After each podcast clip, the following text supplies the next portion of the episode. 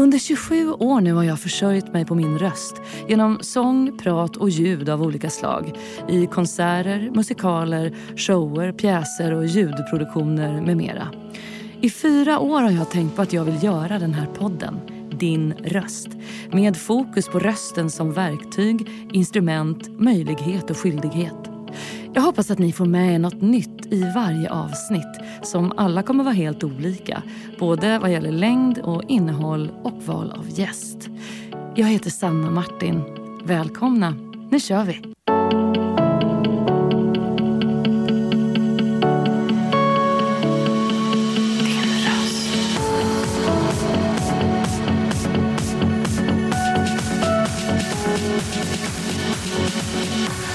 Din röst. Men gud vad mysigt. Men då eh, här sitter jag i en, fantastisk villa utanför Stockholm och fick komma hem till dig. Och då säger jag ändå varmt välkommen Caroline Engvall till din röst. Ja, men tack Sanna och välkommen hem till mig. Så himla mysigt. Vi, jag tog med mig min lilla portabla utrustning och vi har preppat eh, Carolines eh, matbord här med eh, våra, vår elektronik och tryckt igång. Superroligt. Hur mår din röst idag? Ja, men jag tror att den mår ganska bra. Ehm, min röst används ju inte så mycket och det är mest mina fingrar som får tala, så det känns eh, roligt att få prata lite också med dig. Det är bra. Det är bra. Men du har en stark röst i din penna. Det ska vi prata mycket om idag. Jag ville göra en podd om hur vi använder våra röster på olika sätt i samhället och ehm, i våra yrken och så vi blir trodda på och allt det där. Men också faktiskt eftersom det är valår och inte så långt till vi ska lägga den typen av röst. Jag har känt att jag har fyllt ett tomrum. Det har funnits och finns så mycket okunskap. Det är lätt att tänka att sexhandel med barn är något som sker i Filippinerna eller Thailand, men det finns faktiskt också i Sverige. Många tycker att jag skriver om i mina deckare är obehagligt. Ändå överträffar verkligheten ofta fiktionen. Omtyckta lärare, framträdande läkare, psykologer med feministisk profil. Människor som vill utnyttja barn finns inom alla yrken och samhällsklasser. Detta sa du i en intervju från 2019. Ser du det som ett kall att vara de här barnens röst? Jag ser det som att jag en gång i tiden öppnade en dörr i, ehm, när jag fick förmånen att följa en flicka som var utsatt för många grova sexualbrott. Men där omvärlden såg att det var hon som utsatte sig själv, att det var hon som sökte sig till de här destruktiva situationerna. Och det innebar att hon och eh, sedermera också många andra unga la skulden på sig själva. Eh, jag fick höra många berättelser, många viktiga röster som jag har fått chans att vara språkrör för. Så jag ser det mer som att eh, jag är en kanal för deras röster utåt. Mm. Och du är ju författare, journalist, föreläsare och debattör, kan man väl säga. Och du är en van föreläsare nu. Vad har du för relation till att tala inför andra och använda din röst på det sättet? Ja, åh, jag var så blyg när jag var liten. Jag vågade ju faktiskt inte prata med någon, utan jag har ju alltid skrivit. Och jag skrev när jag var glad, jag skrev när jag var ledsen, jag skrev när jag var arg. Och som något magiskt sätt så blev jag ju mindre ledsen och mindre arg när jag skrev. Men jag blev också mer glad. Men det tog lång tid innan jag vågade använda min röst och att stå inför en klass eller en publik och prata, det var helt otänkbart. Men allt man tränar på blir man ju också bättre på. Idag kan jag faktiskt till och med njuta av att stå eh, inför en stor publik och föreläsa. Och har du vant dig att liksom höra dig själv också inspelad så här på tv, radio som många tycker är jättejobbigt? Ja, nej, men det, det har jag faktiskt inga problem med och jag är väldigt glad att min röst faktiskt kan få vara en del av en förändring i samhället. Hur var skoltiden för dig när du växte upp? Eh, jag, eh, jag använde som sagt pennan eller tangentbordet för att föra fram min röst. Och det fanns ju många som hade andra starkare röster och som tog plats. Och jag var ganska tillbakadragen.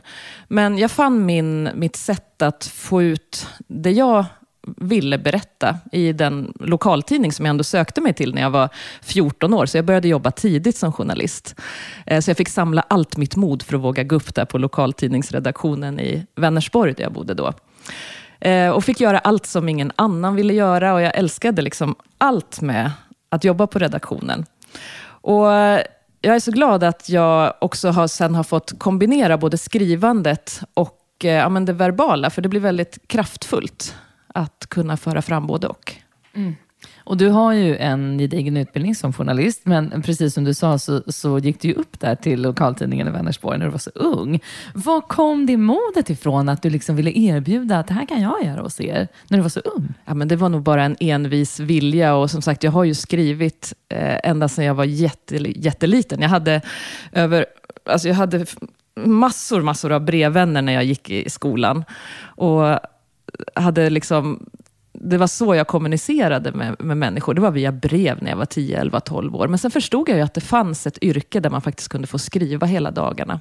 Och det var ju journalistyrket. Men jag drömde alltid om att skriva böcker. Men jag hade haft många lärare som mm, hade sagt till mig att ja, men om du ska skriva, då måste du skriva på ett visst sätt. Det var mycket rödpenna i marginalen. Eh, så jag tappade lite grann tron på mig själv, där att jag skulle kunna ha förmågan att skriva. Men det var tack vare när jag träffade Tessan, som eh, hon hette i min första bok. Det gjorde jag när jag var chefredaktör sen på ungdomstidningen Frida. Mm, vi ska komma till det. ja, och tack vare hennes röst så skapade jag min egen röst. Jag är ju ah. evigt tacksam till henne och hennes mod att våga berätta. Ah, verkligen. Vi har ju aldrig träffats förut. Mitt intryck av dig, det är att du verkar ha någon slags superkraft. Det jag ser på Instagram, det är ju ett genuint engagemang där du verkar se det som en uppgift att bilda oss andra med det som faktiskt är en ful verklighet. Så att gemene mans verklighet på sikt tillsammans faktiskt kan bli bättre. Och jag får för mig att du står stark i de vindarna som blåser även på nätet just nu och att du i mångt och mycket ser ditt skrivande och belysande som ett mission. Har du alltid varit intresserad av samhällsfrågor? Ja, nej, men jag tänkte på det nu när du sa det. Det var väldigt fint formulerat. Tack så mycket. Eh, just det här kallet, det tror jag kanske är just nu i att jag verkligen vill sprida hopp. För det vi pratar om nu, sexhandel med barn i Sverige, i världen, det finns så nära oss, fast vi kanske inte vill se det. Och Det är ju ett totalt mörker där förövare är skickliga på att locka och manipulera barn. Där barn är tysta om sin hemlighet. De använder verkligen inte sin röst, utan de härbärgerar det här tunga svarta. Så jag ser det som mitt kall, då, om vi ska kalla det för det, att Eh, sprida hopp i allt det här mörkret. Och hela tiden visa på det konkreta som vi alla kan göra. Och där känner jag att min röst är ganska neutral. Jag behöver inte förstärka det som händer. Ehm, utan det finns hos oss alla. Bara ämnet väcker ju någonting i oss, vare sig det är sorg, chock, ilska, avsky. Så min röst ser jag som ehm, den som kan sprida ljus ändå i det här. I att vi alla kan göra någonting för ett barn i vår närhet. Ja, och vi kommer komma in mer på ditt arbete i de här frågorna om en stund. Men i över 13 år har du varit oerhört engagerad i rätt så tunga ämnen. Har du alltid haft lätt för att prata om sånt som är ganska svårt? Jag tror också att det är en träningssak, att man vågar ta de här orden i sin mun. Och Det kan ju också vi alla göra, genom att prata om frågan med kollegor, med familj, framförallt med våra barn. Och genom att man tränar, återigen, så blir man ju också säkrare på själva ämnet. Och ehm, det min erfarenhet är när jag är ute och pratar med barn i skolor till exempel, de har ju ett enormt behov av att prata om det här. Om relationer, samtycke och också om brotten som sker runt omkring dem. Men där vi vuxna kanske är rädda för att säga fel eller väcka den björn som sover. Men den här björnen, den är ju redan vaken sedan länge, så att vi vuxna behöver ta de här snacken och använda vår starka och erfarna röst till att kunna eh, stötta barnen i de här ämnena. Ja. När du sa att du började skriva väldigt ung, hur började ditt skrivande? Var det i brev och sådär som du sa? Eller hur började du hitta det här jag har, flödet? Jag har gamla dagböcker från när jag var sju år här nere i källaren. Eh, så att jag har en stor trave dagböcker. Och faktiskt så igår så kände jag att jag saknar dagboksskrivandet. Så att faktiskt har jag som mål att idag tänker jag börja skriva dagbok igen, efter att ha haft ett långt uppehåll under många år.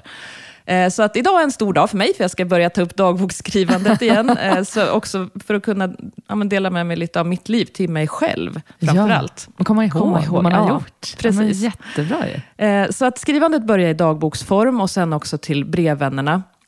Och sen har jag alltid jag har alltid varit intresserad av samhällsfrågor, men hade väl aldrig anat att det här ämnet skulle bli det som jag skulle ägna mina dygn åt. För det är ju verkligen någonting som eh, pågår ständigt. Det, barnen utsätts både veckodagar, nätter och helgnätter. Det spelar ingen roll om det är julafton, eller påsklov eller sommarlov. För förövarna, de tar ju aldrig semester.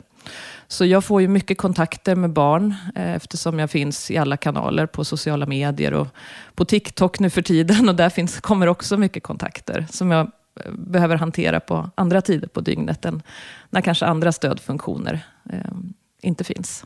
Och Om vi går in på det då, från att du liksom började skriva, så blev du då chefredaktör för Frida. Eh, som har ju funnits sedan vi var små nästan. Ja, alltså nu ju... finns den faktiskt inte längre. Det är så knäppt. graven. Och då eh, så fick du ju kontakt med Tessan, som du beskrev. Mm. Kan du berätta lite om, om, om det här? Dels undrar jag lite grann, vad, vad kände du för ansvar när du hade det chefredaktörsjobbet? Vad skulle ni ta upp och inte? Och sen hur det blev, att du faktiskt kom i kontakt med henne under den här tiden. Mm. Ja, men att, att arbeta på en tjejtidning eller ungdomstidning på den tiden när Backstreet Boys och Spice Girls var superheta, ja det handlade ju mycket om yta och mode, något som jag aldrig hade varit intresserad av egentligen. Eh, absolut musikvärlden hade jag ett stort brinnande intresse för, men kanske inte på det kommersiella sättet som krävdes i den världen just då. Så mitt mål var att försöka vrida och förändra eh, tjejtidnings och ungdomstidningsvärlden till att mer handla om alltså rena ungdomsfrågor som barn och unga var, var intresserade av. För vi fick ju väldigt mycket brev till redaktionen och blev lite grann som stora systrar vi som jobbade där. För vi var inte så många. Vi syntes väldigt mycket också i tidningen. Och eh, jag fick kämpa hårt för att eh, slåss mot de här kommersiella krafterna som mer ville fokusera på yta, eh, amen, på säljande budskap på omslagen, till att jag hellre ville föra in budskapen på lite mer tunga, viktiga frågor. Det var inte alltid helt lätt, men Tessan då var ju en del av det och hon var en av dem som skrev till oss. Och det gick liksom inte att släppa det brevet som hon skrev. Så hon skrev själv in till tidningen, liksom, hej det här har jag varit med om. Ja. Och då, var, då hamnade det av en slump hos dig då eller? Ja, alla brev hamnade väl mer eller mindre hos mig. Mm. Um, men jag träffade henne då. Det var två år efter att hon hade blivit utsatt för ett övergrepp och sen sökte sig till sina egna förövare för att det liksom gjorde så ont på insidan. Hon ville söka en smärta som hon själv inte kunde tillfoga sig. Men som det fanns gott om andra personer ute på nätet som var beredda att hjälpa henne med. Och omvärlden såg ju det här som en form av frivillighet. Att, men varför gör du det här mot dig själv? Varför kan du liksom inte bara sluta? Så att jag följde henne under många år och hade absolut ingen tanke på att skriva om det i, i en bok eller på något sätt. Utan jag ville bara veta att det skulle gå bra för henne. Eh, för det var väldigt farliga saker hon eh, hamnade i. Och många år senare sen när hon kom ur det hon hade varit i, hon hade fått rätt hjälp, då bestämde vi att vi skulle skriva den här mm. boken. Och då träffade jag en förläggare i ett cykelrum en kväll, när jag var på väg till en konsert faktiskt, och sa, idag har jag fått en historia till mig eh, som du borde läsa. Så jag samlade allt mitt mod där, för jag visste att han jobbade på ett bokförlag. och det var en lördagkväll. Och på söndag morgon klockan åtta, jag hade mejlat honom på natten, så hade jag svar, vi kör. Nej men vad fantastiskt, det var det snabbaste jag har hört. Vilken ja. respons. 14 år till salu mm. heter ju boken. Mm. Och eh, kom 2008. Jag läste någon siffra, men det, den är ju gammal, att den hade sålt 200 000 exemplar. Den måste ja. ju ha sålt mycket mer nu. Ja, men det har den nog gjort. Jag är bättre på bokstäver än på siffror. Ja. men eh, det, det, har den gjort och det här var ju, den siffran som du nämnde var ju bara de två första åren. Jaha. Så den, den är fortfarande väldigt läst och lyssnad på, bland Aha. både unga och äldre. För den är faktiskt skrämmande aktuell även nu, 13 år senare. I just skulden som utsatta lägger på sig själva för att man har agerat mycket på egen hand eller tyckt att man har varit på fel fel plats eller tagit kontakter man kanske inte borde ha tagit. Eh, men också tystnaden i det här, vad det får för konsekvenser. Och tystnad och hemligheter har också genomsyrat hela mitt författarskap efter det. Mm. Ehm, eftersom jag har också fått förmånen att följa många andra unga som, där tystnaden kan bli väldigt frätande. Där man inte använder sin röst. Nej, precis. Och Tessan är ju vuxen idag och ni har fortfarande kontakt. Ja, Och hon mår bra. hon mår bra. Hon har egen familj och hon bor kvar i samma stad. Det är fantastiskt. hände. Apropå hoppet du vill sprida. Ja. Det, det här är ju verkligen ett, ett otroligt sätt att använda sin röst och också att, då, att man ser att det faktiskt kan gå riktigt bra. Ja, och det är ju verkligen viktigt att visa att även om man bär på tunga bagage, vad det än må vara, så kan man eh, få hjälp och må bra genom att man vågar prata om det, att man lyfter de här dåliga hemligheterna i magen. Mm. Och det är en sann historia om alltså hur en ung och på ytan helt normal och välanpassad svensk tjej rasar ner i nätprostitution och djup förnedring utan att omvärlden märker någonting.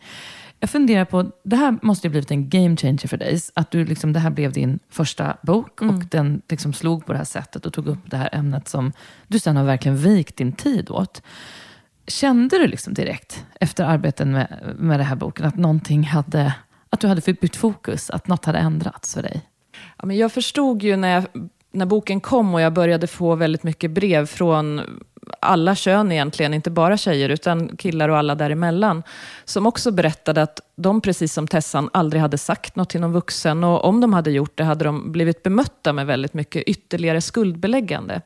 Och just den här frågan ägnar jag fortfarande väldigt mycket tid åt att utbilda kring. Att även om man på ytan ser ut att ha tagit frivilliga steg in i det här, så är det ändå alltid skulden som ligger på den som utsätter någon annan för ett brott.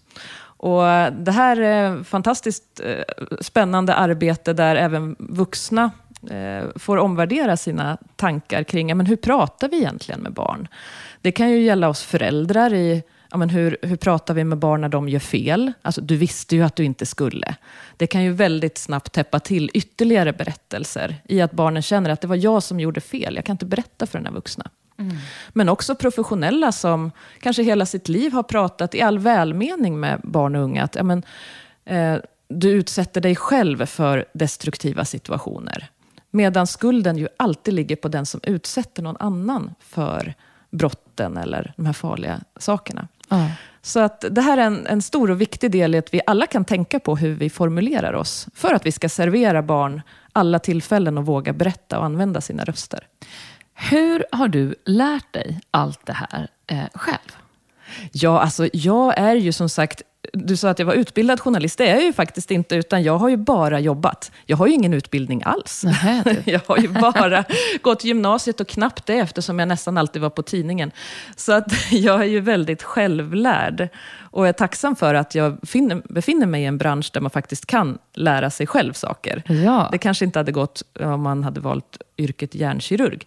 Men nu är inte jag det, som tur är. Tack, tror jag alla är tacksamma för. Ehm, Men jag har ju fått förmånen att möta väldigt många professionella människor genom åren. Åklagare, poliser, socialtjänst, alla som möter barn och kunnat suga åt mig av deras kunskap och viktiga röster. Så att, tack till alla jag har stött på genom åren. Den här podden produceras i samarbete med Elgiganten. Elgigantens hjärtefråga grundar sig i att ingen ska hamna utanför. Mer specifikt vill de motverka digitalt utanförskap. En del i Elgigantens arbete för att motverka det här är ett partnerskap med stiftelsen Läxhjälpen. Läxhjälpen stöttar och hjälper elever i utsatta områden att klara av grundskolan och få gymnasiebehörighet. Ett särskilt fokus ligger på läxhjälpens digitala verksamhet. Någonting som möjliggör läxhjälp oavsett var i landet man bor. Brist på uppkoppling, rätt utrustning, teknisk kunskap och tillgång till en ostörd studiemiljö är några av de sakerna Elgiganten vill bidra med att åtgärda genom sitt fördjupande engagemang i läxhjälpen. Vill du veta mer om Elgigantens arbete för att minska det digitala utanförskapet så gå in på elgiganten.se. Så om man ser en situation som kan uppkomma, du sa att du får kontakt med barn och ungdomar som hör av sig till dig, till exempel via Instagram eller sånt där.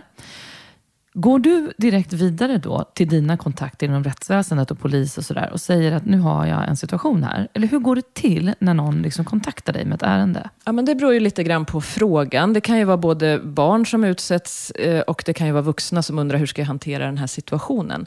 Men jag är väldigt tydlig med min roll i att jag är ju ingen psykolog eller kurator, utan jag kan finnas som en medmänniska, men alltid slussa vidare till de professionella som har den här gedigna kunskapen och utbildningen. Ja, jag förstår.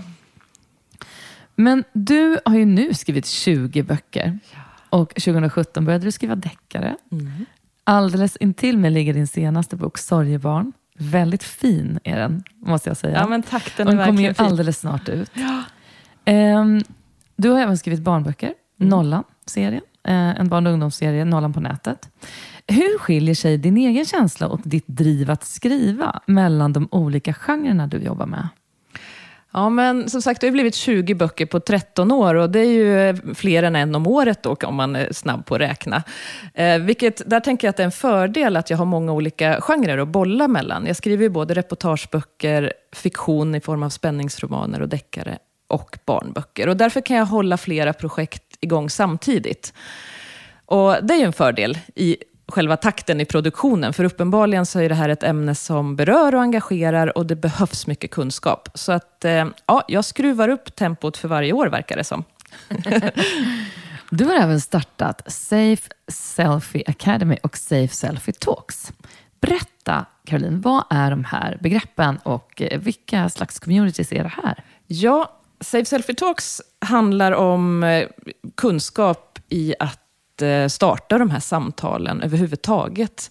Vi, jag startade det här för fem år sedan, tror jag att det är nu. Eh, som, det är en plattform på nätet där jag ger råd och tips och verktyg kring hur man kan eh, ja, men starta och fortsätta samtalen med barn, vare sig man är förälder eller jobbar inom skolan eller möter barn och unga professionellt.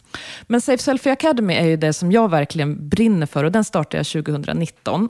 Och det handlar om att jag och mitt team åker ut till skolor och utbildar ambassadörer eh, i skolor, två från varje klass, i brottsförebyggande kunskap om sexualbrott på nätet. Så att de tillsammans med sina trygga vuxna från skolan får den här kunskapen under en hel dag.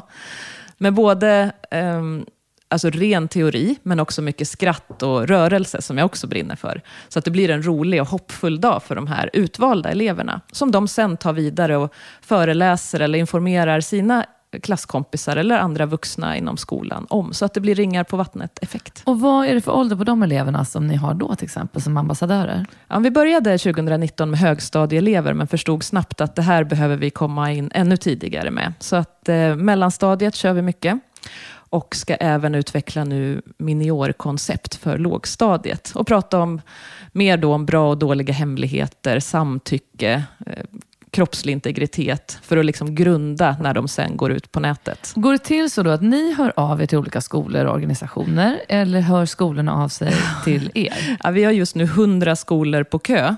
Så att eh, det handlar om resurser från, från vår sida. Eh, det finns ett oändligt behov av den här kunskapen. Och ett intresse uppenbarligen. Ja, och där verkligen. folk verkligen tar det här på mer och mer allvar. Ja, men också att det uppstår ju situationer på skolor som får konsekvenser för skolarbetet. Alltså hur kan ett barn som utsätts för ständig press 24 timmar om dygnet från en förövare prestera i skolan? Det är helt omöjligt. Ja, det är helt omöjligt. Så därför blir det här en fråga för skolan att hantera. Men också när rykten sprids eller bilder sprids i Snapchat-grupper. Vad gör man då? Det blir Precis. ofta kaos. Och då kan vi komma in och hjälpa till med både handlingsplaner, eh, men framförallt vill vi jobba brottsförebyggande. Åh, det låter ju som att ni skulle behöva vara fler. Så, så att Ja, vi kommer att skala kunna- upp nu faktiskt under den kommande vad- tiden. Så- bra, men det ska vi uppmana alla som lyssnar till att följa ert arbete Ja, eh, på er sida och också ta kontakt om, man, om man vill ställa sig på kö helt enkelt. Gärna. Ja.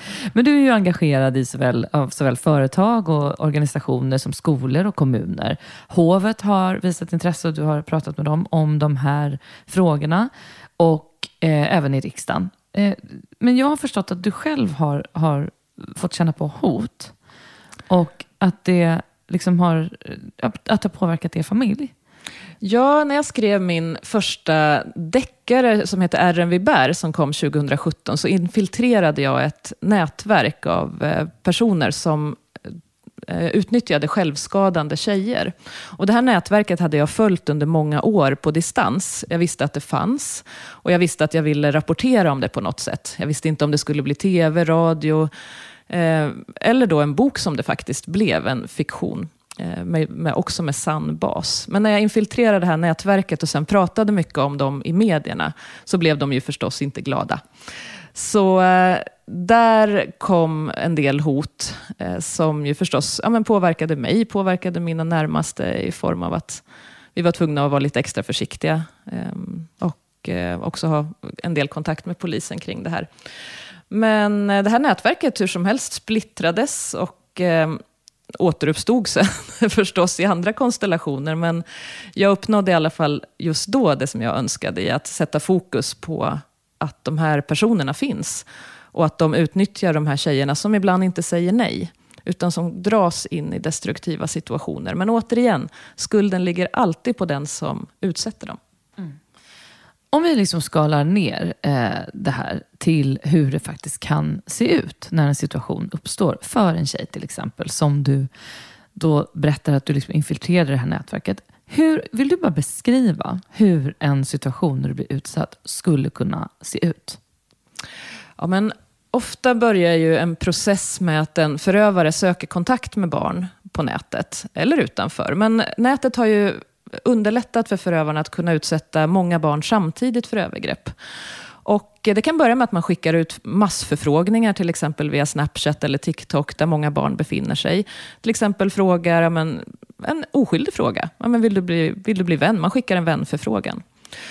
Och sen kan det utvecklas i att man blir kompis med det här barnet, man kanske låtsas vara en jämnårig, man kanske till och med skapar en kärleksrelation som kan bli väldigt svår för barnet att ta sig ur. För man tycker ju faktiskt om den här personen, även om det sen visar sig vara någon helt annan. Och då känner man sig dum för att man blev lurad och vill inte berätta därför. Mm. Men det kan också handla om att förövarna idag går mycket snabbare på grova hot mot barn. Att man hotar med att man ska komma hem och döda familjen, bränna ner huset, sprida rykten på skolan. Man sätter barnen under tidspress, att om inte du skickar en bild till mig inom 10, 9, 8 så kommer jag att komma hem till dig och döda din hund. Och Ofta kanske förövaren har någon form av information om barnet. Man vet hur gammal den är. Man kanske sett på snappkartan var den befinner sig och kan säga ja, men jag vet att du går på den här skolan. Och då blir hoten väldigt verkliga. Och det kan vara lätt för barnet att gå med på saker man aldrig trodde att man skulle göra. Nej. Och sen är man inne i någonting som man inte kan backa från. Och om det sker, så ska vi gå vidare och prata om det här som du är så duktig på att belysa. Att föräldrarna inte ska säga ja, men då tar jag din mobil eller eh, vad det nu kan vara. Hur bör vi agera om vi... Liksom, det, det, kan ju vara väldigt svårt att förstå att det pågår någonting. Mm. Så om man går från då att det här kanske uppdagas eller att, att barnet är med om det här. Hur kan liksom nästa steg se ut? Att det här kommer fram? Mm.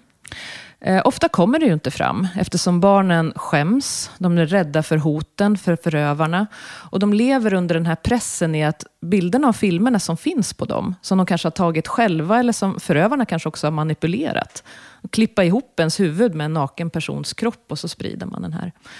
Eh, att leva med den vetskapen att bilderna kan spridas i oändlighet, ja, den kan ju bli väldigt tung. Så ofta bidrar alla de här komponenterna till att barnen håller den här hemligheten. Mm. Så det är upp till oss vuxna att dels vara uppmärksam på signaler hos barn.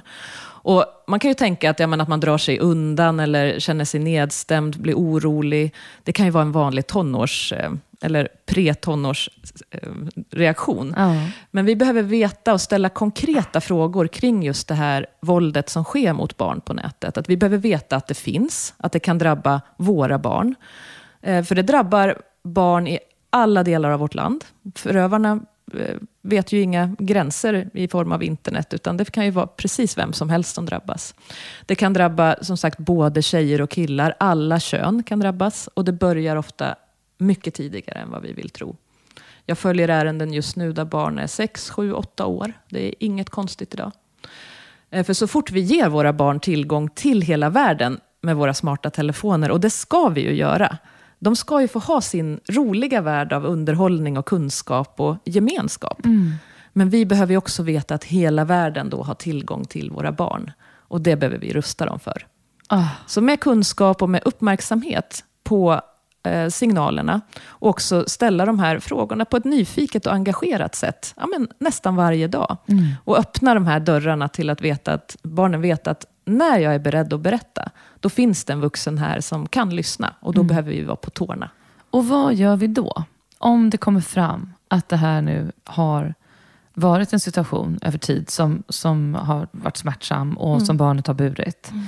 Hur ska jag som mamma kanske, eller någon pappa, äh, agera då? Ja, men då kan det ju vara lätt att få panik och känna att eh, kanske till och med bli ledsen eller arg eller kanske också fortsätta skuldbelägga barnet i att ja, men du visste ju att du inte skulle skicka bilder, varför gjorde du så?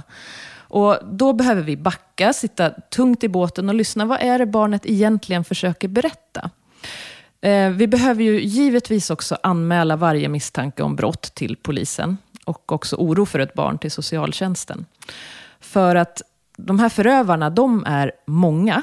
Men vi, de goda krafterna, vi är ju många fler. Mm. Så vi behöver alla hjälpas åt i det här.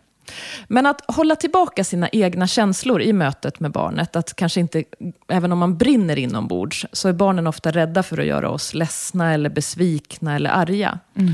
Så att lyssna, vad är det de försöker säga? Eh, möta barnet där de är. Och är det så att du, du inte vet vad du ska göra, säg det. Att jag vet inte hur jag ska hantera det här just nu, men jag lovar att ta reda på det du behöver. Och också göra det. För många barn är vana vid att bli svikna av vuxenvärlden. Så vi behöver förtjäna det här förtroendet. Och vi behöver också sen förvalta det och kanske fortsätta vara en viktig vuxen under lång tid framöver. Mm. Den här podden görs i samarbete med R-Functional, en klimatneutral funktionsdryck från Åre. De vill i allt de företar sig göra det de kan för att ta ansvar för vår miljö och framtiden för vår planet. De vill att människor idag ska kunna leva och bo i samhällen fria från skadliga ämnen i både jord, luft och vatten. R-Functional tror på att ge människor tillgång till törstsläckande drycker, lokalt producerade i Sverige, framställda på naturligt mineralvatten och berikade med naturliga ingredienser. Genom ett för miljön minimalt belastande sätt levererar de fossilfritt från sin tillverkning i Åre och ut till sina kunder i resten av Sverige. Allt för att göra så små avtryck som möjligt på den här planeten och för att vi och nästa generation ska kunna känna naturens krafter även i framtiden. Läs mer på rfunctional.com. Jag gör den här podden för att vara en del i att öka begripligheten i komplexa frågor och för att belysa att alla röster i samhället räknas, både barn och vuxna och inte minst nu i ett demokratiskt sammanhang när det är val. Um, när du tänker på vad du vill att folk ska veta om barn och nätet, vad tycker du, det, eh, eh, vad tycker du är det vanligaste missförståndet? Att det inte gäller mina barn. Att man tänker att det här sker i andra delar av samhället, kanske där att det bara drabbar trasiga barn, att det drabbar barn som tydligt signalerar. Att det drabbar barn i andra delar av världen och inte här i vårt trygga närområde. Det är det absolut vanligaste. Men det här drabbar alla typer av barn och vi behöver lära oss se de barn som kanske inte signalerar så tydligt, utan som blir måna om att hålla den här hårda fasaden, mm. vilken det än må vara. Eh, man kanske blir riktigt duktig i skolan, som också en form av självskadebeteende. Att man, för om den här fasaden skulle rasa, då finns ju ingenting kvar. Så att man blir så mån om att hålla sin hemlighet och blir som vanligt, blir ännu gladare. Mm. Så att alltså, det finns så många sorgsna ögon i lyckliga ansikten. Mm. Att vi behöver se dem som också ser ut att må ganska bra. För det kan vara de som mår allra sämst. Bra. Jag tror att mycket eh, av liksom bristen i en föräldradialog eh, med sina barn om de här frågorna eh, är, liksom bottnar i en rädsla. Att man helt enkelt är rädd för det som kan hända. Ehm, för att stävja den rädslan hos oss föräldrar Finns det bra sätt att faktiskt läsa på eller liksom utbilda sig? Jag tänker liksom att följa dig och ert arbete i Safe Selfie Academy till exempel är ju ett sätt. Men finns det något annat du tycker att föräldrar ska vara medvetna om eller läsa på kring? Ja, men jag tycker vi ska lära oss av våra barn. Mm. Alltså våra barn bubblar av vilja. Om vi vuxna hade lyssnat på den, så skulle barnen älska att lära oss sin värld. För det är ju ett naturligt stort glapp mellan vad de gör på nätet och vad vi gör. Och det ska ju vara det också. Alltså vi ska ju visa dem att de har integritet på nätet. Och vi vill ju också ha våran. Eh, så att om vi tar oss tid att lyssna på hur de har det där. Vilka de möter, hur är jargongen, vad spelar de, hur funkar de här spelen? Kanske till och med kan vara ganska roligt att spela tillsammans med dem. Ja, då bäddar vi för att vi får de här samtalen. Jag hade en situation bara med min mellanson häromdagen, där han ville ha hjälp med sin skärm som hade fryst. Och jag kan liksom ingenting om skär datorers skärmar, men jag tänkte så här, okej, okay, men jag måste i alla fall försöka hjälpa honom. Även om jag fattade att jag kommer inte att kunna, så istället för att säga, ja det får du lösa själv eller vänta på att pappa kommer eller vad som helst.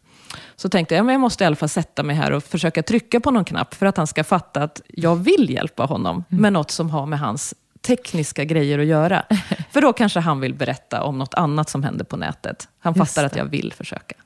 Så att bara sådana enkla grejer i att vi engagerar oss i våra barns nätvardag, eller en skärm som har fryst. och gör vårt bästa. och ja. jag lyckades som inte lösa det här med skärmen. Nej. Nej, men du är bra ändå. Man kan inte vara bra på allt. Men jag funderar på det här du nämnde med skuld. Mm. Jag försöker väl, som de flesta tror jag, som är föräldrar, i alla sammanhang tänka på i förhållande till mina barn. Att, um, att de ska liksom vara fria från skuld. Mm. Uh, om, om någon av oss har jobbigt eller vad det nu kan handla om, så är det inte deras skuld. Men ens attityd ibland i vardagen blir ju fel och skev i alla fall. Så att de tror att de har någon skuld i mm. saker. Um, och de här situationerna som du beskriver, men när barn verkligen råkar illa ut för något brottsligt på nätet. Um, hur stor plats har skulden där? Och vad kan vi vuxna verkligen, verkligen tänka på?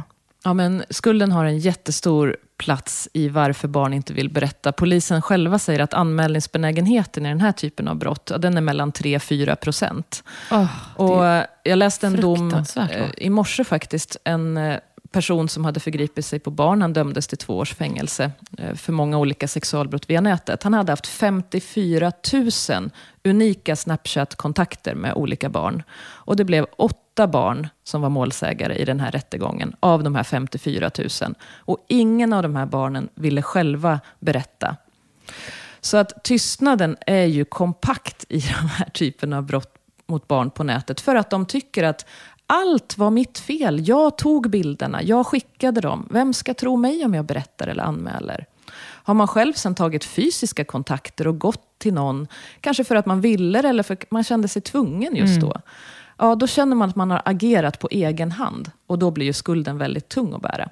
Så jag tänker att vi vuxna kan envist jobba med att prata om skuldfrågan, att det aldrig ditt fel om du blir utsatt för ett brott, vilket det än må vara. Inte bara sexualbrott, Nej. för skulden kan ju vara tung ändå. Om man, ja, om man blir rånad. Ja, eller, ja precis. precis mm. absolut. Mm. Så att den tänker jag att vi kan lyfta, och det kan vi göra med hjälp av nyheter. Vi tittar på nyheter tillsammans med mm. våra barn, eller läser eh, tidningar och pratar om det som har hänt där.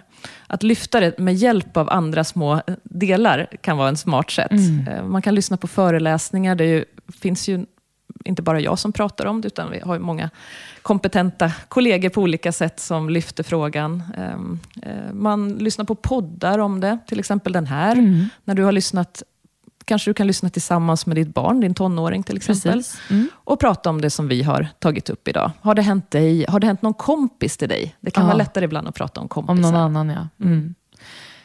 Hur kan en arbetsdag se ut för dig? ja, alltså jag eh, skriver ju dygnet runt. Jag går upp eh, ganska tidigt, eh, ofta klockan fem och innan barnen vaknar. Och så har jag ett litet skrivpass. Men jag jobbar inte bara med skrivande, utan jag har många andra roliga saker på mitt schema också. Jag leder träningspass minst två gånger om dagen mm. i min egen trädgård faktiskt.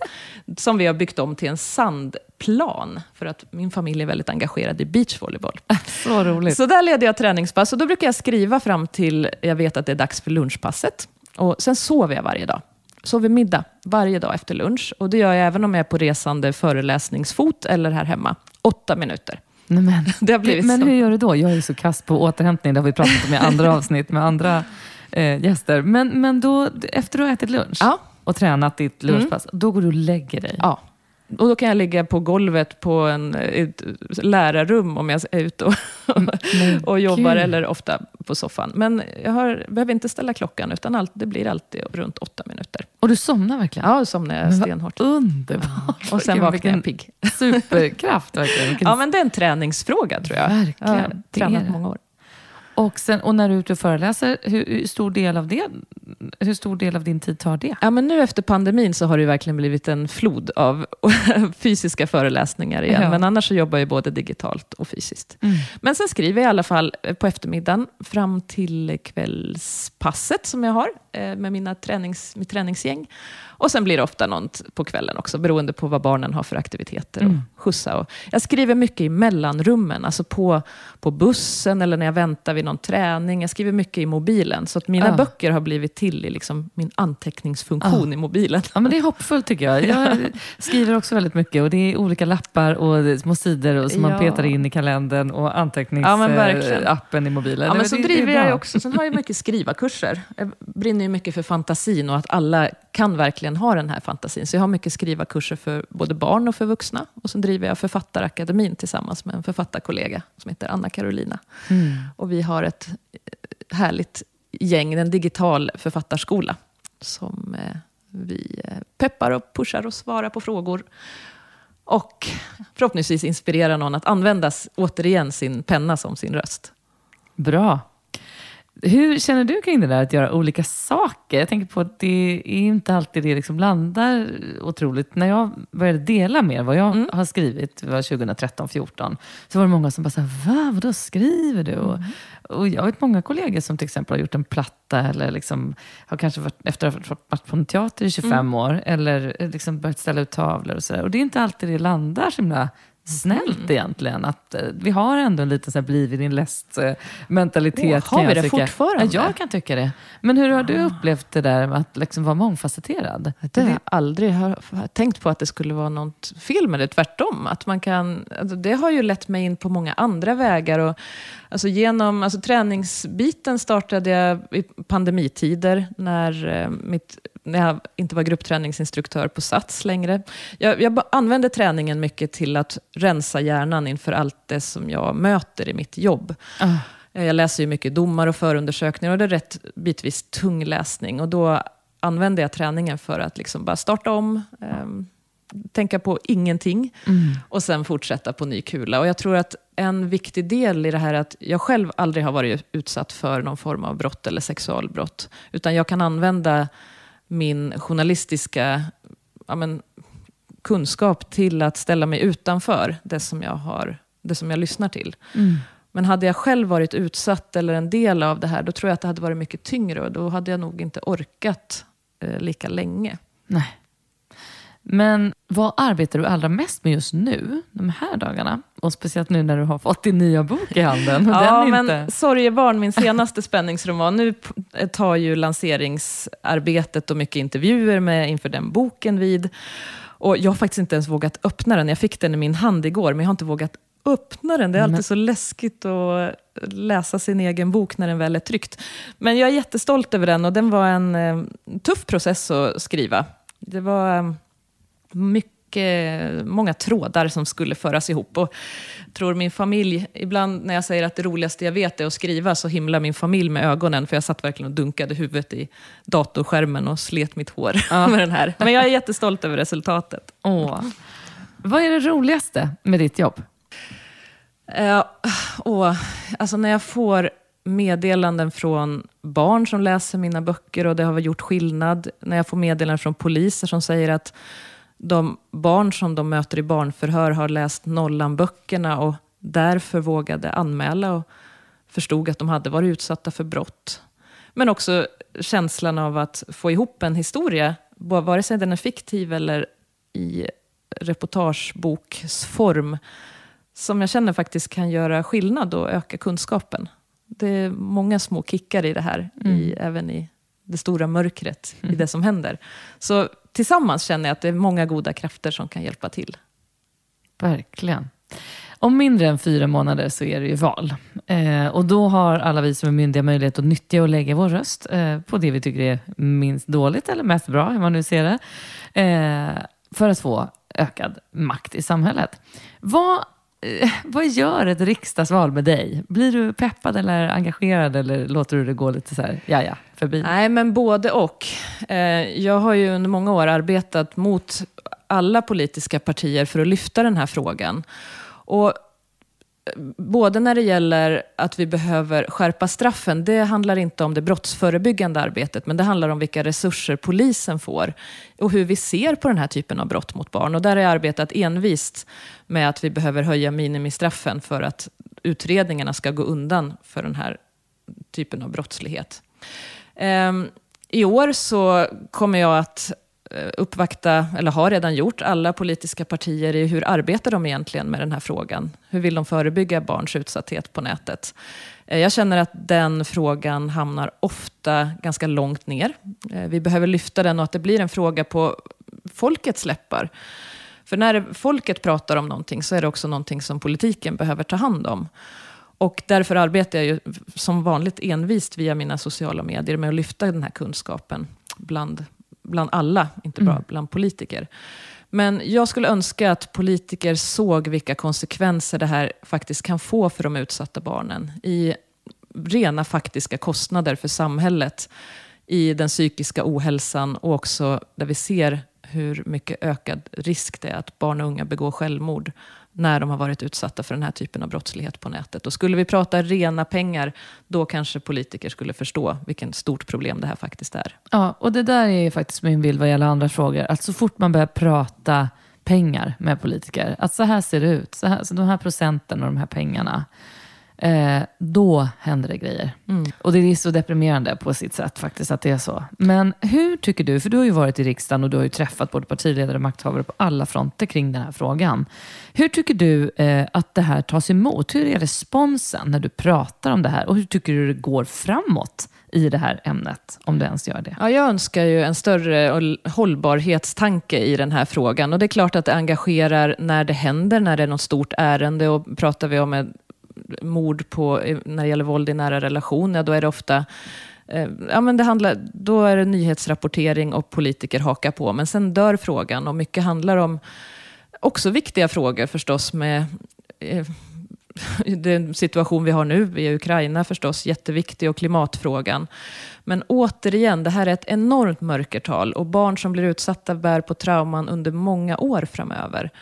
Och skulle vi få till resurser att kunna arbeta mycket bredare brottsförebyggande, både i skolorna men framförallt att rättsväsendet ska få kunskap om sexualbrott mot barn på nätet och konsekvenserna, hur man möter, men också få resurser riktat till fler IT-forensiker inom polisen för att man ska kunna granska det här materialet, för att utredningarna ska gå undan och för att den här brotten ska få annan status i samhället. Just det. Ja, det finns mycket som skulle kunna göras bättre här och långsiktigt.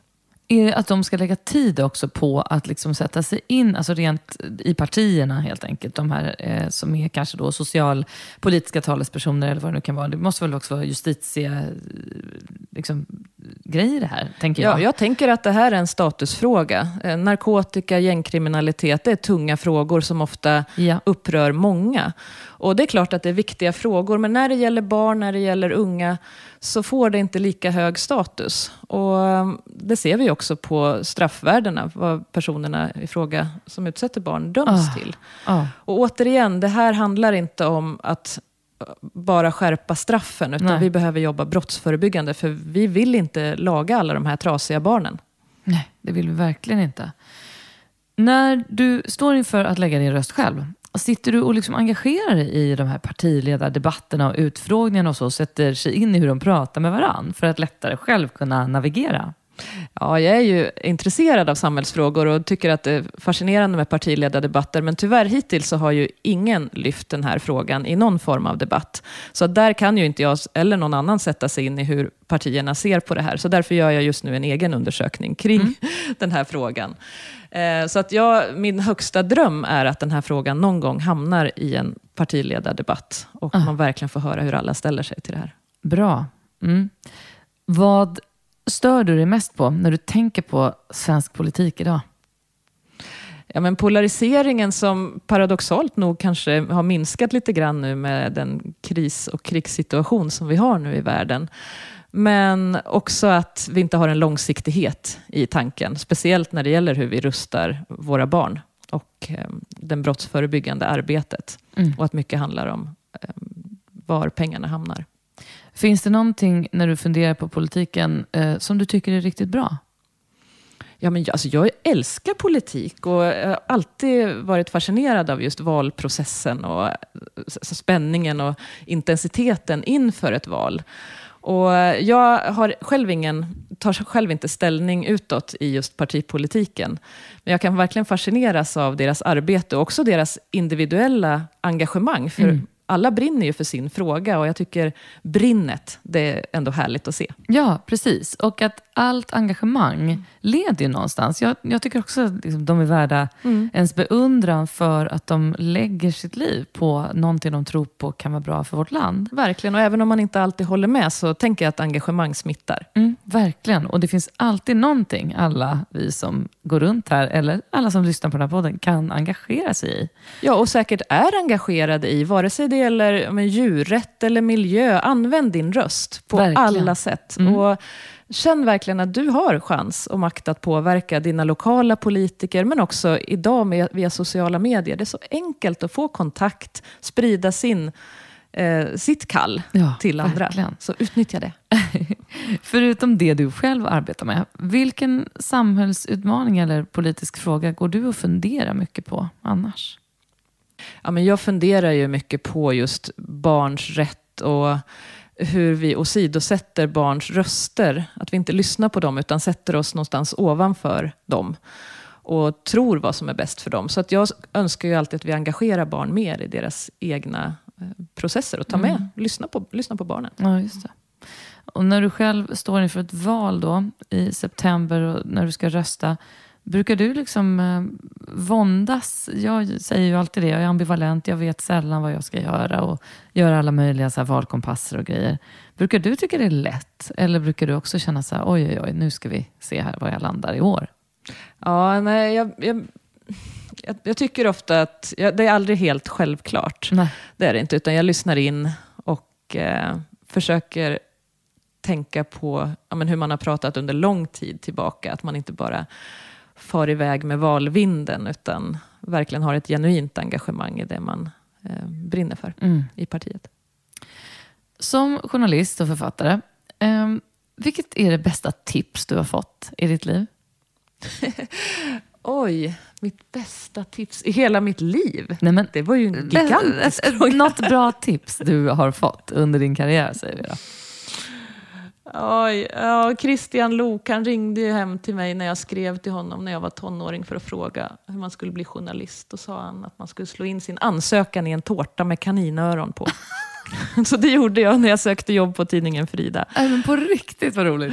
Och tack vare det så fick jag jobbet. Och annars hade jag ju aldrig kommit i kontakt med Tessan. Och hon öppnade den här dörren till det jag gör idag. Så att alla sliding doors. Tack Christian Lok, Men tack det var det tårtan. roligaste jag hört. Ve- han- Vet han om det här? Den här? Alltså jag, jag vet inte riktigt. Men jag han, tror vi ska, vi ska kanske- tagga honom. Ja, han- gör det. Ja, han jag var ju så blyg på den tiden och jag vet att han ringde hem till mig och jag var 15 Men vänta år. nu, jag måste backa då. Vad hade du gjort? Du skrev till andra journalister, Ja, eller? men alltså jag var ju blyg, men hade ändå börjat jobba på lokaltidning. Ja. Visste att jag ville göra något större. Jag ville använda min röst kanske på Aftonbladet eller Expressen. Ah, det var ju liksom det, det, okej. största man kunde jobba på. Så jag skrev till alla journalister jag kunde hitta namnet på Mhm. i tv, radio och tidningar. Jag skrev ju 200 brev.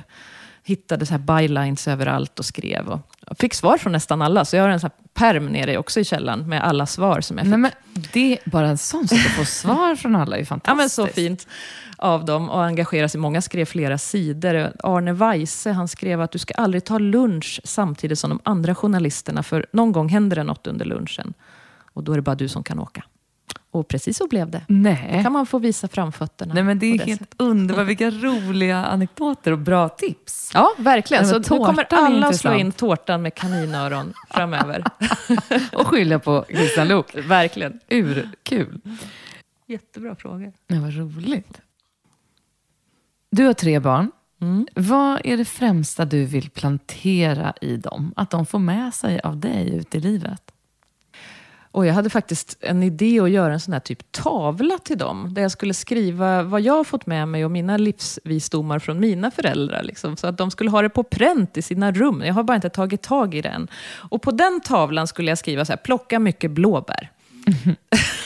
det är något som jag tycker om att göra. Det gillar i och för sig inte mina barn.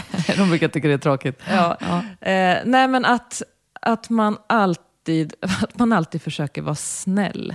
Eh, att också att, precis som vi har pratat om i den här podden, att man försöker använda sin röst till vad det än må vara, så kan vi alltid påverka. Och vi kan, även om vi inte kan påverka den stora världen, så kanske vi alltid kan påverka en enda människa. Mm. Genom att försöka vara så goda personer som möjligt. Mm. Och när du då pratar med dina barn om de här svåra frågorna som du har uppmuntrat andra till att göra, även vad gäller sociala medier till exempel. Eh, nu vet jag inte hur gamla dina barn är, men, men vad har du för relation själv till att låta dem ha liksom fritt spelrum på sina mobiler och mm. vad de får göra på dem? Mm. Ja, men mina barn är snart 8, fyller 11 och 13 år. Och eh, har egentligen helt fritt på nätet. De eh, har en bra avvägning eftersom de idrottar mycket och Eh, ja, men det är lite så självreglerande i hur, hur mycket de använder nätet. Men även min minsta har TikTok och kollar fritt på YouTube. Och har en, alla har och har haft en stor frihet på nätet.